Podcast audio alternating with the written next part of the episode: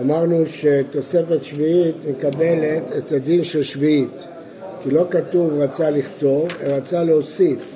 אז הוא מקבל את הדין של שביעית מכמה וכמה הלכות שראינו אתמול, ועכשיו נראה הלכות נוספות. מה זה תוספת שביעית?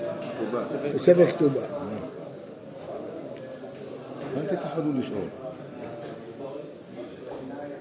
אז למדנו שתוספת כתובה, יש לה דינים של כתובה לכמה וכמה הלכות שראינו אתמול, והיום נראה עוד הלכות.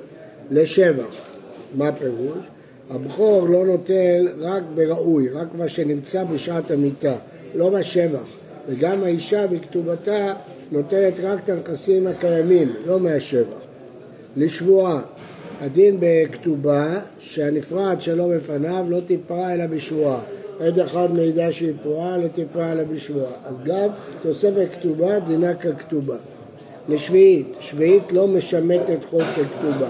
אז גם היא לא משמטת חוב של תוספת כתובה. כותב כל נכסיו לבניו, אם אדם כתב את כל הנכסים לבנים והשאיר לאשתו קרקע כלשהי, איבדה כתובתה. אז היא איבדה גם את תוספת כתובתה. מן הזיבורית, כתובת אישה גובה מהזיבורית רק. למה? כדי שאנשים הסכימו להתחתן עם אנשים. וכל זמן שהיא בבית... כתובות מן הקרקע, רב דילי. קרקע, כתובה גובה רק מקרקע, גם תוספת כתובה. כל זמן שהיא בבית אביה, גובה כתובתה לעולם. כל זמן שהיא בעדלה, גובה כתובתה עד עשרים וחמש שנים, ויש דעה הפוכה, כמו שהדין הזה בכתובה, ככה הדין הזה בתוספת כתובה. למה? כי אם היא כבר השוואה עשרים וחמש שנים ואכלה, היא כבר בטח הוציאה יותר מהכתובה. ולכתובת בנין דכרין, יש דין שכתובת בנין דכרין, שהם נוטלים את הנדוניה של אבי אמם, אז גם הם נוטלים את התוספת, לא רק מהדוניה, את התוספת.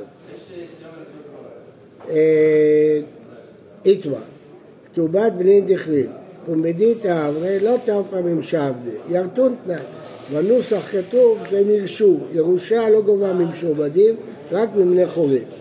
ואילו בני מת המחסה, אברי תאפה ממשועבדה, יסמות תנאי, לשון של חוב, חוב גובה ממשועבדים, והלכתה, לא תאפה ממשעבדי, ירתון תנאי. הלאה, מטלטלים ואיתנה בעיניו, מטלטלים שקיימים בבית, בלא שבועה, אז הם נוטלים את זה בלא שבועה. אבל לתנו בעיניו, אם הם לא קיימים, למשל שהם עבדו, פומפדיתא אמרי בלא שבועה. למטה מחסה אמרי בשבועה, כי הם לא נמצאים פה. תכף נסביר את זה. והיכתה בלא שבועה. מה פירוש? מה זה השבועה הזאת? השבועה היא שמה הוא הדפיס לאישה מטלטלים. גובה היא גובה כתובה. אולי הבא נתן לה איזה יהלום, שזה יהיה לה בשביל הכתובה שלה. אנחנו לא יודעים. אבל כאן אם הנכסים עבדו, אז לא הגיוני שהוא הדפיס אותם.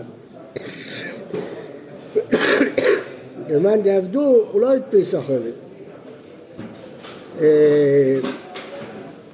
ייחד לערה, ייחד לקרקע לכתובתה, בארבע מצרניה, ולא שבועה, כי ברור שהוא לא ידפיס למטלטלים, כי הוא קבע שהקרקע זה יהיה שלה, בחד מצרה, אבל הוא לא כיוון את זה בארבע מצרים, פה מדי תעברי ולא שבועה, כי סוף סוף הוא ייחד לקרקע.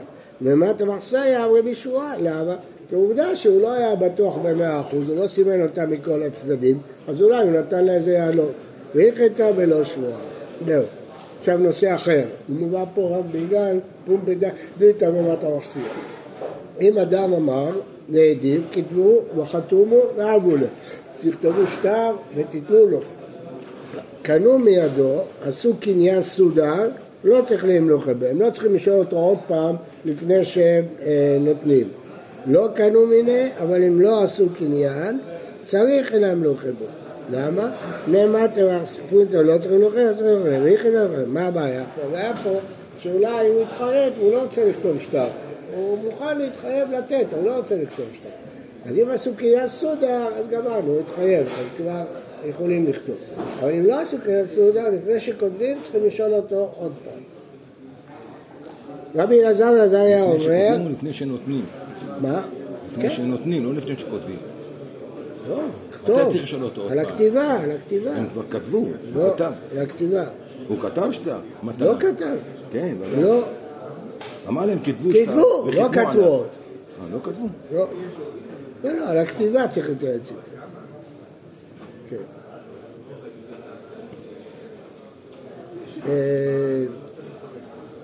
רבי אלעזר בן עזריה אומר, מתאלמנה מן האירוסין, אז היא לא גובה את התוספת כתובה, למה? כי הוא כתב לה מנת לחיות איתה, לא מנת... התברר רבי נתן, אחד אמר, הלכה כבזה בן עזריה, למרות שהוא דעת יחיד במשנה, הלכה כמותו. ואחד אמר, אין הלכה כבזה בן עזריה, תסתיים, רבי נתן הודע, אמר רבי אלעזר בן עזריה, נשמינה לרבי נתן, תזיר בת האומדנה. מה ההיגיון של רבי אלעזר בן עזריה? אנחנו עומדים בדעתו שהוא כתב לה מנת לכנסה, אבל סוף סוף הוא נתן לה את זה. אז מה, מה רגיל, חשבתי, תכננתי, נתת, גמרנו, לא, הולכים לפי אומדנה. אז גם בעניינים אחרים הולכים לפי אומדנה. ואמר בינתן, הלכה כבישים השזורי במסוכן. מה פגור? אדם שהוא הלך למדינת הים, ואמר שיכתבו גט לאשתו, כן? אז אנחנו אה, תולים שהוא בוודאי התכוון שיתנו.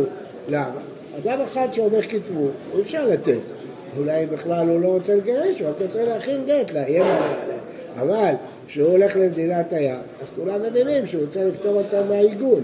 אומר רבי שמעון סדורי, אותו דבר מסוכן, אדם שחולה מסוכן, הולך למות, רואה כתבו גט לאשתי, ודאי שהוא התכוון שיתנו, כי הוא רוצה לפתור אותם מעיבור, אבל הוא לא אמר, אני הולך לפי אומדנה. אז כמו שפה רבי אלעזר בן עזריה אומדנה, גם שם אומדנה. ובתרומת מעשה אשת מי, זה לא קשור לפה בכלל, זה לא קשור לאומדנה, זה דין אחר, רק כתוב פה, כי בשני פוסקים, כרבי שמעון סדורי. מה זה תרומת מעשר שדמאי? תרומת מעשר שדמאי שחזרה למקומה, כלומר התערבבה עם החולים, אז המשור הזה אומר שאפשר לשאול אותו, אתה בארץ ומאמינים לו, אפשר להאמין, כמובן שזה הפסד מלווה, אנחנו מאמינים לעם הארץ, שואלים אותו, אתה הפרשת תרומה, לא הפרשת תרומה. אם הוא יגיד, הפרשתי, יכול לסמוך עליו. מה, מה הבעיה? שזה התערבב, אז זה אוסר את הכל. ורב לא אזיל בת האומדנה, אתה אומר לי שרבי נתן כוונה כי הוא הולך בת האומדנה, גם רב הולך בת האומדנה. היית מתנת שכיבה שכתוב בה קניין, מה פירוש? בכל מתנה צריך קניין, אי אפשר לתת דברים בלי קניין, השכיבה גם בלי קניין זה תופס, למה? כי ברור שהוא פוחד שהוא הולך למות, לא רוצים שהוא ייבהל, שתתערב דעתו, אז ברגע שהוא אומר, דברי שכיב ורע ככתובים וחנצרים גם. מצד שני, מתנת שכיב ורע עם מעמד חוזר, אם הוא עברי, מתבטל הכל. אז יש יתרון ויש חיסרון.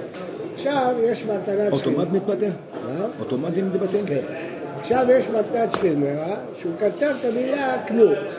אז לא יודעים אם זה כמו שכיב ורע או לא כמו שכיב ורע, כי קניין בשכיב ורע לא צריך קניין. והוא קדם כי רב אמר, ארכב ויתרי ריחשה, הוא הרכיב אותו על שני סוסים, הוא גם נתן לזה כוח שנתן שכיב ורע לעניין שהוא יכול לחזור, וגם נתן לזה כוח של קניין רגיל. אנחנו נראה, הוא נתן לזה כוח של בריא שהוא לא יכול לחזור, כלומר הוא בעצם נתן מתנת שכיב ורע, הוא יוסיף את המילה כלום כדי להגיד שהוא מתחייב לא לחזור. ארכב ויתרי ריחשה. אז שמואל אמר, לא ידע למה ידון, יש פה בעיה. הוא מצד אחד כתב לשון של שכיב ורע, מצד שני לשון קניין. לא יודע מה ידון, זה ספק. אז אם זה מי ספק, הוא לא יכול לחזור. מה ההבדל? מה נפקא מינה? נפקא מינה הוא יוכל לחזור, לא, אם הוא עברי. לא, שמואל לא יודע. הרי כמתנת בריא, הרי כמתנת שכיב ורע, זה רב. הרי כמתנת בריא, דיו עמד, אני לא יכול לחזור בו. הרי כמתנת שכיב ורע, שהוא אמר, ואתי פלטון פלוני, זה רב. כלומר, נותנים עליו את שני הכוחות, גם זה וגם זה. ושמואל אמר, לא, לא ידע למה ידובה. שמא לא גמר להקנותו אל המשטר, ואין שטר לאחר מיתה, וזה בכלל לא אוכל. אז אני לא יכול להגיד כלום, מה רואים? שרב הולך לפי אומדנה, מן הסתם, הוא כן רצה לתת מתנה. אדם הוא כתב, כי הוא רצה שני כוחות. שמואל אומר, לא מעניתי מה הוא חשב. במציאות יש לי שטר וטולקן, כי יש בו גם זה וגם זה, זה שטר וטולקן. אז יוצא שלפי רב נותנים לו את שתי הכוחות בגלל אומדנה. אז יוצא שגם רבי נתן, גם אדם אתה רואה שרב חולק רבי אלעזר בן עזריה, גם הוא הולך אחרי אומדנה. אלא, רבי יהודה נתן אומדנה, שניהם מומחים אחרי אומדנה. מה נאמר לך כרבי אלעזר בן עזריה? שפיק, הוא הולך אחרי אומדנה. מה דאמר אין הלכה, החינם עומדת דעתה הוא, שהוא יקרוב את דעתה, מי יקרוב את דעתה. מה אתה בטוח כל כך שעומדת דעת שהוא לא התחתן איתה, הוא לא רוצה לתת לה את התוספת. מספיק לו שבאים קרובים, באירוסים, גם אם הוא לא בעליה. זאת אומרת, שניהם הולכים לפי אומדן. השאלה מה האומדן? האם האומדן שאם הוא ימות לפני החתונה זה יתבטל? האומדן לא. התקרבנו, היינו קרובים, זה לא מתבטל. אז לכן, שניהם הולכים אחרי אומדן.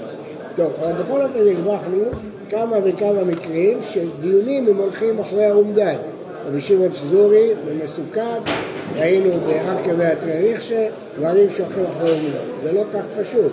יש פה סתירה בין האומדן דעת לבין מה שכתוב. השאלה היא מתי אני יכול להפעיל אומדן דעת למרות שזה לא כתוב. בוקר טוב ובריא לכולם. בסדר, מה אתה אומר? אתה יודע משהו? הכנת את זה עם משהו? לא, לא קורה משהו. משהו נשתלנו. מצוין.